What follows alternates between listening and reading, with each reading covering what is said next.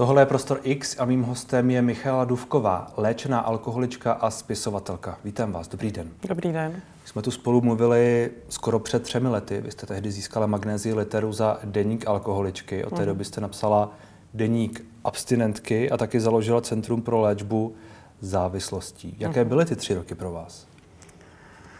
No, plný zážitků a zkušeností.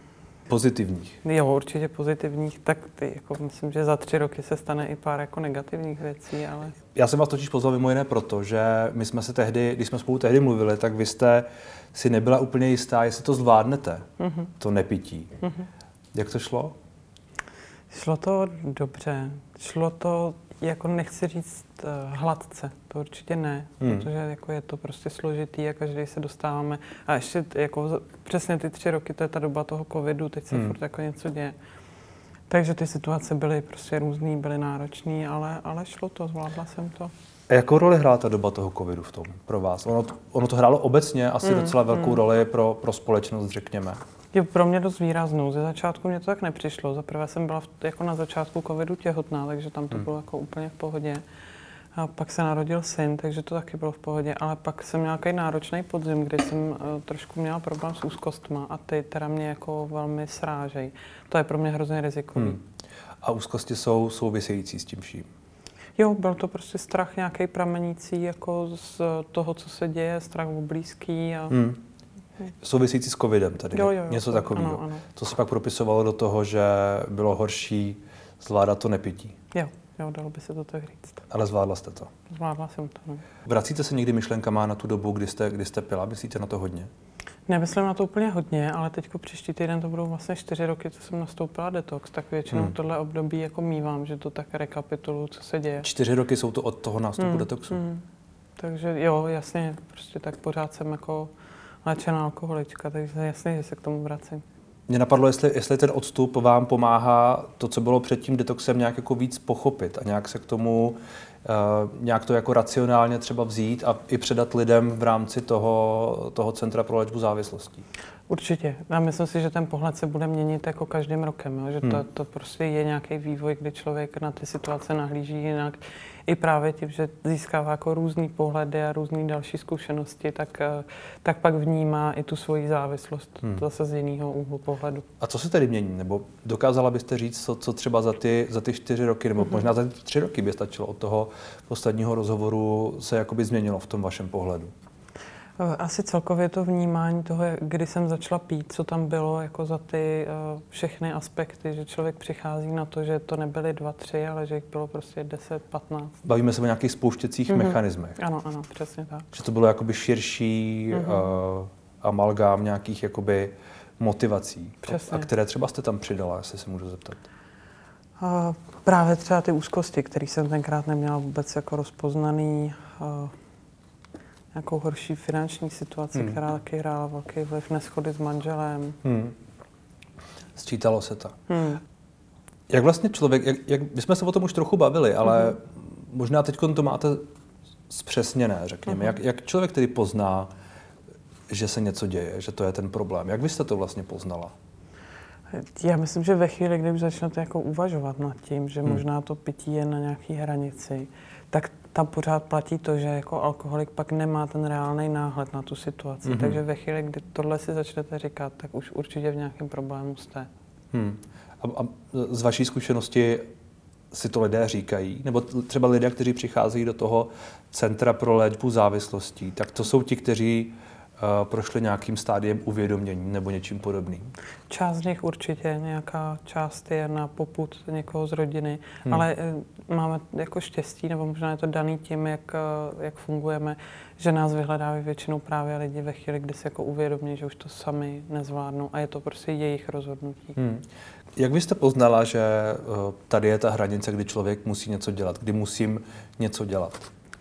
No já jsem to právě moc nerozpoznala. Já jsem vlastně ve chvíli, kdy jsem věděla, že to je problém, tak jsem ještě dlouho jela jako bohužel v té linii, že to zvládnu sama.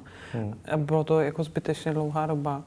A pak, eh, když jsem jako si řekla, OK, tak to sama nezvládnu, tak ten nástup byl během pěti dnů jo, na, na tu léčbu. Ale uh, ten rozdíl tam prostě byl rok a půl, že? takže to byla fakt dlouhá doba. A to poučení z toho tedy je, nepokoušet se to zvládnout sám? No, nebo tu dobu eliminovat na co jako nejkratší. Já myslím, hmm. že tímhle jako zvládnu to sám, si musí projít každý. Ale je důležité to jako neskoušet sám, prostě do nekonečna, což hmm. u mě tak vypadalo už. Hmm. Myslím si, že když si to člověk vyzkouší sám měsíc, tak to úplně stačí. Hmm. Jaký vliv na vás, možná zase trošku hmm. s větším odstupem, ten alkohol měl? Jako dlouhodobý vliv? Nebo v tu dobu? Možná oboje. Možná oboje. Vlastně ptám se, ptal jsem se asi spíš na dlouhodobí, ale hmm. vlastně mě zajímají oba ty aspekty. Úplně dlouhodobě jako musím asi zaťukat, že, ten, že, že by se to na mě nějak hmm. podepsalo. Naštěstí ne, nebo nevypadá to. Hmm. Uh, ale ten krátkodobý byl jako destruktivní, jo? Hmm. Myslím na organismus a prostě na všechno. Hmm. A to je možná to, co v dlouhodobém horizontu uvidím za 20 let. Jo? To asi možná teď se vůbec nemusí ještě projevit, ale někde jednou se jako musí projevit to, že jsem prostě vypila dva litry vína denně. Že? Dva litry vína denně je, hmm. je maximum? No někde lehce přes dva litry a, a k tomu ještě možná něco. Já si to jako úplně nepamatuju, abych vám to hmm. ráda řekla, ale tam s tím uh, jsou spojený ty okna. Tak jasně, jasně. To znamená, že něco si pamatujete a pak mohlo přijít ještě něco, co si nepamatujete. Mm, určitě. Rozumím. A to bylo, uh, to bylo nejhorší období? Mm-hmm. Tohle, tady to množství to bylo jako nejhorší období, to bylo podle mě pár měsíců jako před léčbou. Hmm. Jak jste se s tím vlastně vyrovnávala v tom průběhu? Já vím, že tam probíhá nějaká jakoby racionalizace toho všeho, mm-hmm. že možná problém není nutně ve vás, ale často je asi víc viděn v těch ostatních lidech. Tohle nějak pro, probíhalo? Já myslím, že jako přiznat si to, že právě ten problém není hmm. v ostatních lidech, ale že primárně ve vás je hrozně dlouhodobý proces. Hmm. A k tomu si musí každý dojít a je úplně jedno, jestli je to před léčbou, v průběhu léčby, anebo po léčbě, jo? což třeba byl můj případ. Já jsem jako uh, sice furt říkala, že jo, OK, víno mi do krku nikdo nelil, ale mm. jasně, pořád těch aspektů je tam hodně, ale mm. primárně ten problém byl jako ve mně v nějakém mým špatném zvládání těch situací, protože hmm. jako je spousta lidí, kteří jsou prostě na to blbě psychicky, jakkoliv, a ne všichni jsou alkoholici. Že? Hmm, hmm. Co, co vy byste vy identifikovala jako, jako, jako dno, nebo jako něco, kde to bylo jako nejhorší? Já jako dno bych asi identifikovala fakt těch posledních pár úplně jako dní, možná Těsně před tím hodin, detoxem. Těsně před tím detoxem. Hodin dokonce. Mm, to bylo úplně, uh, jsem úplně ztrácela pojem o čase a o, o místě. A, hmm. Ale už tam bylo možná takový ten pád a nějaký jako nádech, už to skončí, už hmm. prostě se jako s tím chystám fakt jako něco udělat. Čili to bylo, to bylo v době, kdy jste jakoby už byla rozhodnutá něco dělat, mm-hmm. ale ještě pořád vlastně naplno probíhalo to pití. No jasně, protože ono zase ten nástup na ten detox jakoby eh, trvá nějakou hmm. chvilku a u mě to bylo extrémně rychlý, to bylo během třech, čtyřech dnů, takže tam máte to rozhodnutí, hmm. ale ještě si přece dojedete ten poslední mejdan, jo? takže to bylo až do toho nástupu. Bylo by škoda vlastně. toho nevyužít, no, toho přesně. časového okna. Jo. Možná vlastně hloupá otázka, ale hmm. napadlo mě, uh, jestli jestli tam je kromě toho pití, které je asi automatické, něco, čeho jakoby opravdu litujete z té doby. Asi jako času, který nebyl úplně naplno využitý s dcerou v tu dobu. Hmm. Asi i nějakých jako věcí, které jsem řekla pod vlivem třeba... Třeba jí? Jí ne, ale tak jí naštěstí ne, ale hmm. uh, manželovi, hmm. tchýni, tchánovi, mojí mamce, bráchovi, to jsou takové jako věci, které ač oni vědí, že jsem řekla pod vlivem, tak ale hm, si myslím, že si můžou jako myslet, že hmm. byly prostě myšlený vážně a možná, hmm. že byly v tu dobu. Tohle jsou věci, které možná trochu zůstávají v těch vztazích, hmm. nebo já si umím představit, že samozřejmě se třeba vedou nějaké terapie a hmm. člověk řekne, já jsem to jako dávno odpustil, ale možná to někde pořád jako je, že jo? Určitě to někde je. Nebo hmm. jako poslední dobou to vnímám hodně, že i když člověk jako hrozně chce, tak jsou prostě věci, které se jako zapomenout nedají a nedají se bohužel vymazat. A nemusí k tomu pomoct ani desítky hodin terapií a hmm. prostě to tak je. Čili to je něco, co si možná ponesete sebou na dlouhou dobu. Určitě. Tenhle ten takový jako stín. Proč jste vlastně založila ten, eh, to centrum Alkos? Alkos jsem založila po nějaký zaprvé jako svojí zkušenosti s léčbou, kdy jsem si jako tak hrála s tou myšlenkou, že možná by se to dohodila trošku důstojnějíc, víc hmm. jako pro klientsky. Ale to bylo taky, jako říkám, myšlenka, ale ten impuls byl vlastně po smrti táty, který spáchal sebevraždu těsně před nástupem na svoji léčbu, na kterou jako bohužel strašně dlouho čekal. Hmm. A to jako jsem si řekla, že prostě nechci, aby se v těch rodinách a, a všude jako dělo, že si myslím, že je to prostě špatně.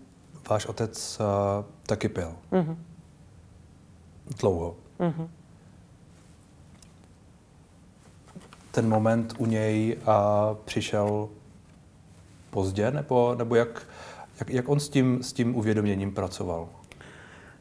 Já myslím, že ten moment u něj přišel, protože on se rozhodl do té léčby jít až nějakou dobu potom, co jsem skončila svoji léčbu já. Hmm. A pak jsme spolu vedli jako pár rozhovorů, kde on se prostě pak rozhodnul, že by teda léčbu absolvoval taky. Ale to bylo jako v srpnu a léčbu měl nastoupit 15. října. A to je hmm. prostě strašně dlouhá doba. Hmm. A když mezi tím furt propadáte do toho pití a, a ta rodina vlastně, nebo to okolí začne jako lámat hůl, ne, že by jako to bylo záměrný, ale nevědět třeba, jak s tím mají pracovat, tak uh, pak se hrozně těžko hledá nějaká motivace a myslím si, že táta uh, se tenkrát dostal do stavu, kdy prostě nechtěl zklamat a měl pocit, že by možná tou léčbou zklamal tím, že by třeba nedokončil nebo hmm. by to, tu abstinenci nevydržel.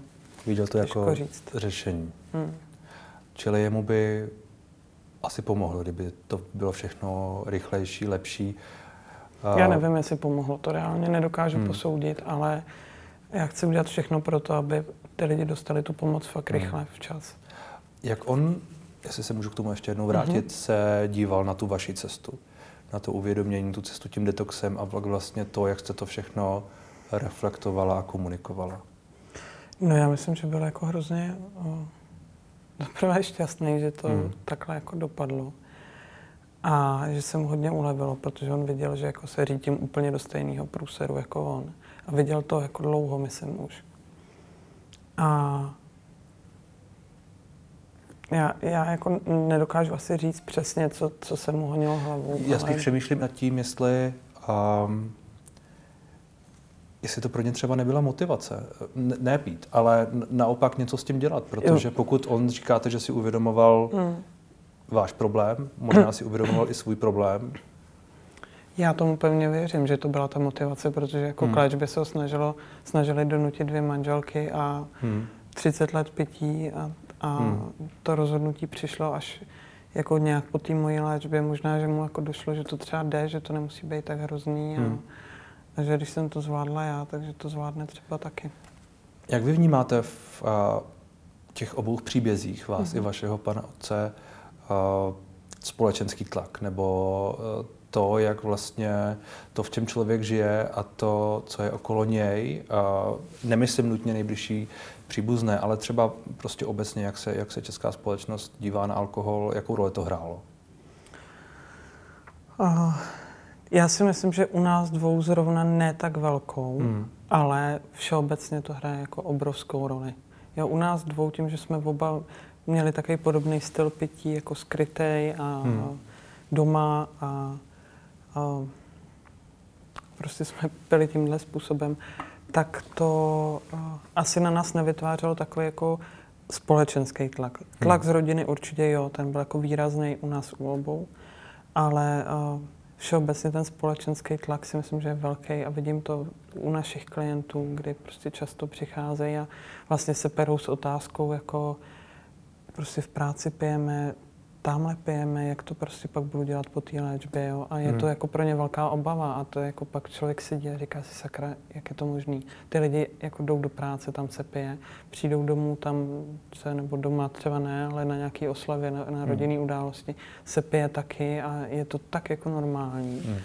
A mám pocit, že jako se úplně mažou takový jako aspoň nějaký základní věci, kdy se jako nepije, protože ten covid taky udělal hodně to, že lidi prostě byli doma, takže se začalo pít doma dopoledne. Hmm. Hmm. jo, skry, úplně tohle to jde prostě pryč. Takový ty jako najednou, nebudu pít ráno, ne, jo, musím řídit, musím odvízt na, děti, na, to je bylo, pryč. Najednou bylo všechno pití trochu skryté, protože jo, bylo za těma tak. dveřmi. Ano, ano. Nikdo nechodil ven a ne, ne, nepotácel se někde jo, mezi jo. paneláky, ale byl, byl doma v relativním, relativním bezpečí. Jakou máte um, odpověď na tyhle otázky, které třeba kladou vaši uh, klienti?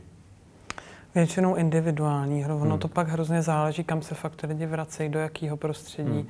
S rodinou se snažíme pracovat, aby aspoň v té rodině to bylo nějak zajištěné, aby věděli, jak po té léčbě třeba mezi sebou komunikovat.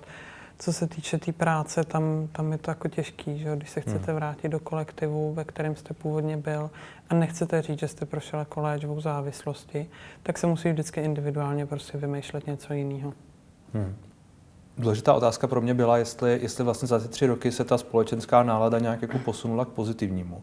Ale vlastně, jak se o tom tady bavíme, hmm. i v hmm. souvislosti s tím covidem, tak se možná posunula spíš k negativnímu. Já jsem měla pocit o, nějakou chvilku po té svojí léčbě, že to právě jako jde do toho pozitivního, že se začínají Češi stavět k tomu alkoholu jako jo, je to nějaká hrozba a hmm. v rámci nějakého zdravého životního stylu se snažili to trošku redukovat. Hmm. Ale ten covid do toho úplně hodil vidle. Jo. To myslím, že, že jsme se právě dostali ještě do daleko negativnější a ty důsledky jsou prostě na dalších deset let třeba. Jo. Hmm. Hmm. Uh, jaký lidé k vám chodí? Cílová skupina? Uh, ano. Ne, nemyslím cílová skupina, ale spíš jako uh, typologicky, řekněme. To je, to se asi nedá říct, jo, protože třeba věkově se budeme bavit o takovém rozpětí, že hmm. to je fakt 25 až 65. Co je spojuje motivace? Jo, jsou to motivovaní klienti, kteří chtějí, jdou do zařízení, které je soukromí, hmm. vyžadují anonymitu, vyžadují nějakou kvalitu služeb. Hmm. O, takže to je takový, myslím, jako zásadní, chtějí nějakou individualitu, o, nějaký přístup osobní. Hmm. Hmm. Vzhledem k tomu, že to je soukromé a placené, tak asi jsou spíš movitější To bych úplně neřekla. To bych ne. neřekla. Tak ona ta léčba sice je hrazená, ale není to jako myslím tak, že by to úplně ty lidi zrujnovalo. Hmm. A je to úplně napříč jako profesema, jo? od zdravotní sestry přes učitelku, ale samozřejmě manažery, hmm. majitelé firm, ale jako zdravotní sestry jsou třeba naše poměrně jako hodně zdravotních sester. Možná i v souvislosti s tím covidem a s tím tlakem. Je to možný, je to možný, nebo je to jenom schoda. Nebo dokážete nějak, eh, vlastně druhá otázka mířila, jestli, uh-huh. jak je tam poměr muž a žena, protože to půl je něco... Půl. půl na půl. Je něco společného pro vás, pro vašeho otce a pro ty příběhy lidí, kteří za vámi chodí, třeba pro ty zdravotní sestry, nebo je to prostě každý jeden unikátní příběh eh, lidí, kteří mají své problémy, své tlaky a prostě v určitou chvíli se eh, rozhodnou, ne rozhodnou, nějakým způsobem to řeší tím alkoholem. Každý ten příběh je určitě unikátní. Jestli hmm. je tam něco společného, tak je to nějaká prostě momentální, řekněme, životní těžká třeba situace, kterou tak v tu chvíli nevnímám, ale cítím se nějak oslabená.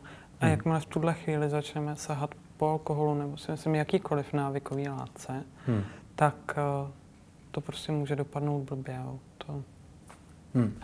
Um, ta odborná pomoc, která tu v Česku je obecně, vy jste řekla, hmm. že vás trošku motivovala ta vaše zkušenost hmm. s tím um, veřejně dostupným systémem, asi dá se říct, hmm. je jaká? Kde jsou, kde jsou ty problémy, které vy, vy jste viděla? To já úplně takhle nechci jako to hodnotit. Já si myslím, že ten systém tady je zaprvé jako ta poptávka je daleko vyšší než nabídka. To hmm. tak prostě je. Prostě nejsou kapacity. Nejsou kapacity a bohužel uh, ten systém je nastavený tak, že uh, nejedná prostě s klientem jako s rovnoceným partnerem, hmm. ale je to hodně prostě nevyvážený. Jo, řekněme, že prostě ten uh, ty lidi v tom systému jsou hodně jako nad úrovní těch klientů. Já neříkám, že to jako úplně špatně, asi se to někde vyplatilo, osvědčilo, hmm. proto se to používá, ale já prostě se s tímhle nestotožňuju. A... Když, když jsou nad, tak tím myslíte, že vystupují z pozice velké autority nebo ano, velké, jo, velké jo, síly. Přesně tak. A ne, ne, neprobíhá tam moc jakoby oboustranná diskuze a podobné podobné věci, což je ten přístup, který asi chcete mít vy, vy jiný. A my jsme se před rozhovorem bavili, že vy jste uh, nějak aktivní v tom, v tom centru, čili mm-hmm. že vy mhm. tam děláte něco jiného, než jsou terapie. Jaká je přesně jo, jo. vaše role tam? Moje role je uh, peer konzultant, což je teda člověk se zkušeností. Já jsem přítomná u těch úvodních konzultací, kdy k nám klient přichází poprvé a je to právě z toho důvodu, že ho to často jako sklidní, že proti němu hmm. nesedí jenom odborník, ale sedím tam třeba i já. Ne třeba vždycky tam sedím i já. A, a ty klienti pak vědí, že proti něm sedí někdo, kdo má úplně stejnou zkušenost a není vůbec potřeba si jako na nic hrát. Hmm. Že ten vztah mezi námi je nějakým způsobem důvěrný. takže to si myslím, že je jako hmm. ta role moje hlavní. Co potřebují ti lidé nejvíc? Co byste potřebovala nejvíc, když jste, když jste šla na ten detox, ale když jste prostě s tím měla nějakou dobu dlouhodobě hmm. pracovat? Já jsem potřebovala nějaké pochopení, podporu, právě individuální přístup, určitou míru důvěry. To si hmm. myslím, že je hrozně důležitý a pro mě to bylo důležitý. Čili to vydáváte těm lidem mm, tím, že jim dáváte čas, že je to jakoby jeden na jednoho, nebo vím, že tam jsou i skupinové lekce, nebo lekce, ne lekce, ale uh, hodiny, řekněme. Jo, pro nás v podstatě ta hlavní náplň uh, Alkosu je stacionární léčba, což jsou hmm. právě jako skupinové terapie v průběhu šesti týdnů, kdy to je prostě jasný, jasně daný blok té léčby. Hmm. A v té právě klienti dostanou jako jak nějakou důvěru, tak ale odbornou péči a to, co prostě v té léčbě potřebují. Hmm. Když se vrátím k tomu denníku abstinentky. Zápisníku. Zápisníku abstinentky, hmm. omlouvám se.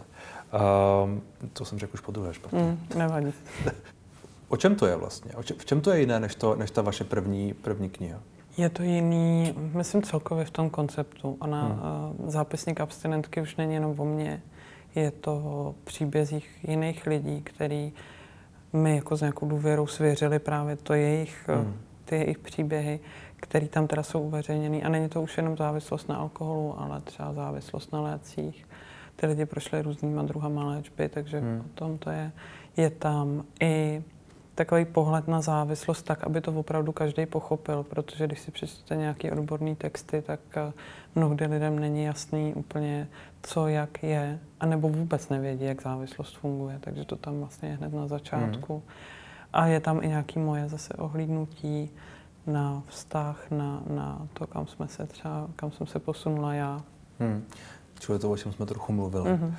Um, když se zmínila ty léky, to je takový fenomén, o kterém se možná ještě v Česku nemluví tolik, kolik by mělo. Mm-hmm. Je, to, je to něco, co třeba i vy z té, z té praxe vidíte, že je hodně na vzestupu a je možná trošku podceňováno?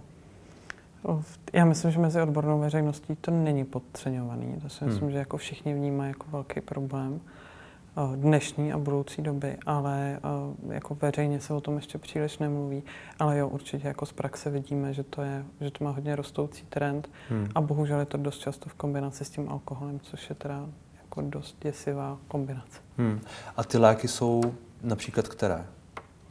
Já jsem léky na spaní všeobecně. Hmm. Pak taky ty léky typu Xanax, Neurol. Hmm. Taky hodně. A tam je to taky 50 na 50? Tam je to víc ženy. A ten důvod je, tušíte?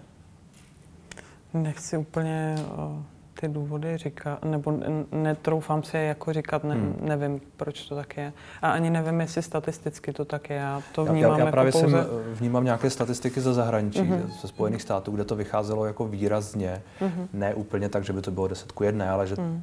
dvě třetiny, třetina a podobně to tak jako někdy bývá, že, že, to, že to je víc u žen, protože um, trochu se to vysvětluje tím, že je, je to méně viditelné než ten alkohol, je tam mm-hmm. takové jako mm-hmm. pořád trošku menší společenské stigma, protože je to hodně tolerováno v mhm. některých mm-hmm. částech společnosti.